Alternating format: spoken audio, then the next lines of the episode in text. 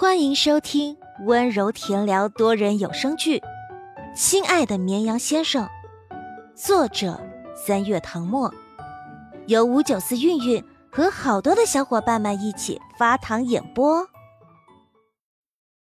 第七章，给姜实验送水果。你想都不要想，我是不会帮你要签名的。陆明微微侧身。竖起一根食指，在他眼前晃了晃，配合脸上严肃的表情，意在告诉他这件事没有商量的余地。他一点都不想再见到姜时宴，一点都不。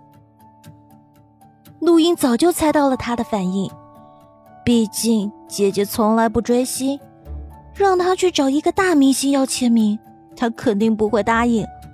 就算她是他妹妹。也不能让他改变主意。要不是附中的安保太严，没有学生证不让进，他就亲自去了。虽然被拒绝了，但他不会就此放弃。陆英眼珠子转了转，发动粘人大钩，抱住陆眠的肩膀，轻轻摇晃。姐，我的好姐姐，我是不是你最亲最亲的妹妹呀？撒娇没用，我不会帮你的，姐姐，你别这样嘛！我可是你唯一的妹妹，我们虽不是一母同胞，却胜似一母同胞。以后老了，我会拉上你跳广场舞的。我对跳广场舞没兴趣，不用叫我。录音决定换个思路，以物换物。这样吧，你帮我找姜时宴要张签名，我送你一张话剧的票。你想看哪一场，我都帮你买。陆眠并不是那种埋头苦学、废寝忘食的学生，相反的，他很注重劳逸结合，合理安排时间。假期除了学习，他会抽时间去看话剧、音乐剧，平时在家也会看书、看电影。不过他看的电影都是国外的。陆眠闻言，终于正视他。半晌，摇了摇头，算了吧。你那点儿零花钱得攒多长时间才能买张票？别忘了，你上个星期的零花钱还是从我这儿拿的。陆英小嘴一瘪作哭泣状，因为他说中了他另一件伤心事：没钱。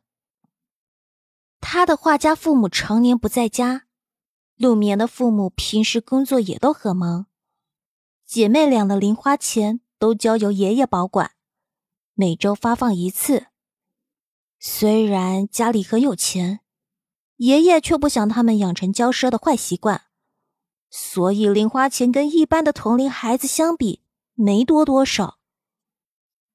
陆英每周的零花钱会留一部分，刚好够自己花，剩下的全部用来买杂志、周边、专辑。为了帮哥哥冲销量，杂志、专辑什么的都是成堆买。陆眠就不同了，他是学霸，在学校里有奖学金拿，而且拿的都是最高额。偶尔出去参加竞赛也有奖金，再加上过年亲戚发的红包，他都存了起来，是个不折不扣的小富婆。有时候他的钱花光了，还得找陆眠接济。见他终于不说话了，陆眠拍拍他肩膀，微微一笑：“以后这种空头支票还是少开，你都欠一屁股债了。”“是的，陆英借的钱从来没还过。”两人走到餐厅，只见白色长方餐桌上摆满了美味佳肴，比去年的年夜饭还丰盛，一家人围坐在一起。气氛十分热闹，陆旺甚至让大儿子开了瓶红酒。大人们喝酒聊天，两个即将面临人生转折的小朋友就默默喝玉米排骨汤。期间，陆英还在小声求陆明，不过被他忽视了。陆眠的态度很明确：要签名，没可能。中间的火锅热气腾腾。陆永章夹起一片肉，随手放进妻子碗里，看着对面的人说：“你们这次回来不打算走了吧？短时间内肯定是走不了了，至少也要等英英考完试吧。”许香芝喝了口汤，笑着补充：“不止这个，还有绵绵的高考，我还想亲眼看他金榜题名呢。而且高考完再过不久，绵绵的十八岁生日就到了，举办成人礼。”我这个婶婶怎么能缺席？顿了顿，他问：“绵绵想好了要考哪所大学了吗？”以他的成绩，还不是想去哪所大学就去哪所啊？陆莹小声嘀咕：“到时候高考分数一出来，各大高校肯定抢着要人。”许香芝伸出食指点了点他的额头，脸上写着“恨铁不成钢”。声音却含着笑意，没有半分责怪。你也不差，就是贪玩。要是肯把心思全部放在学习上，我哪像现在这么操心？陆莹吐了吐舌头，心说：“陆眠也没有全部心思都放在学习上。”我还没有想好。陆眠说：“爸爸想让我出国留学。”高三刚开学时，陆永章就提过这件事，想送他去国外读书。陆眠有个舅舅在英国定居，如果去那边的话，也不怕没人照应。陆眠其实对未来没有太多的规划，如果爸爸希望他出国留学的话，他会考虑。想到这儿，脑海中忽然浮现上次开班会的场景。班主任让同学们把理想大学写在纸条上，贴在课桌上，借此激励自己。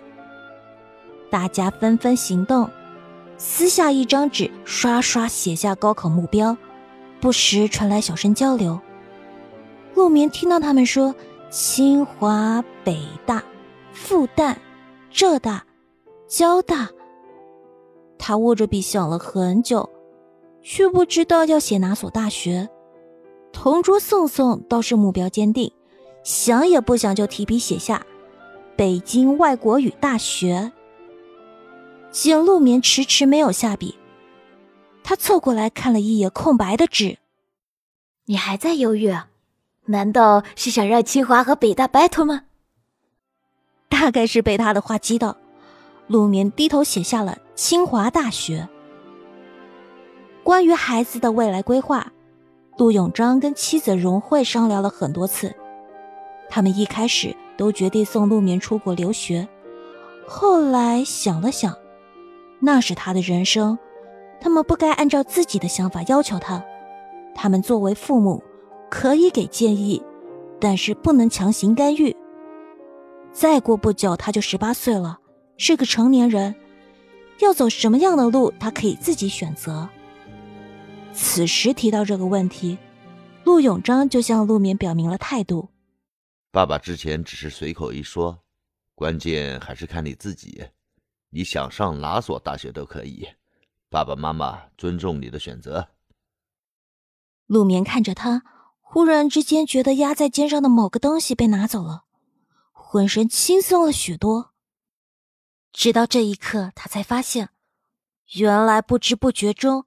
他把爸爸的话当成了一个期许，轻舒口气，他说：“我知道了，我会好好考虑的。”一顿饭吃得格外久，大家兴致未尽，坐在客厅里吃水果、看电视，接着刚才饭桌上的话题聊。陆眠正准备上楼做会儿题，忽然被保姆阿姨叫住：“绵绵。”你你的裤子和鞋是怎么弄的呀？他微微一愣，只见阿姨站在卫生间门口，左手拎着他的脏裤子，右手拎着一双黑乎乎的运动鞋。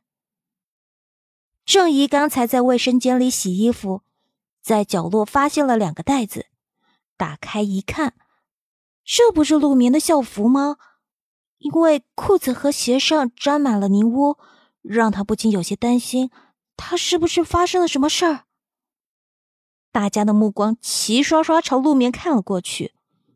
荣慧疑惑道：“绵绵，这孩子一直待在学校里，他想不通怎么会弄得衣服鞋上都是泥。”陆明不想提这件事，没想到还是逃不过，咬了咬唇，他小声说：“我不小心掉进了学校的人工湖里。”你没事吧？没事，有同学刚好路过救起了我。他故意把姜实验说成同学，免得录音听到又激动的尖叫。话一出口，他就后悔了，应该更直接一点，说是自己爬上来的。果然，荣慧说：“你不要忘记感谢人家，正好你爸爸的朋友送了几箱进口水果。”周日下午返校，记得装一点带过去给同学。陆眠大惊失色，不不不要给江实业送水果，开什么玩笑？那怎么行？荣慧教育道：“别人的举手之劳是别人的事儿，你受了帮助就应该表示感谢，就这么说定了啊。”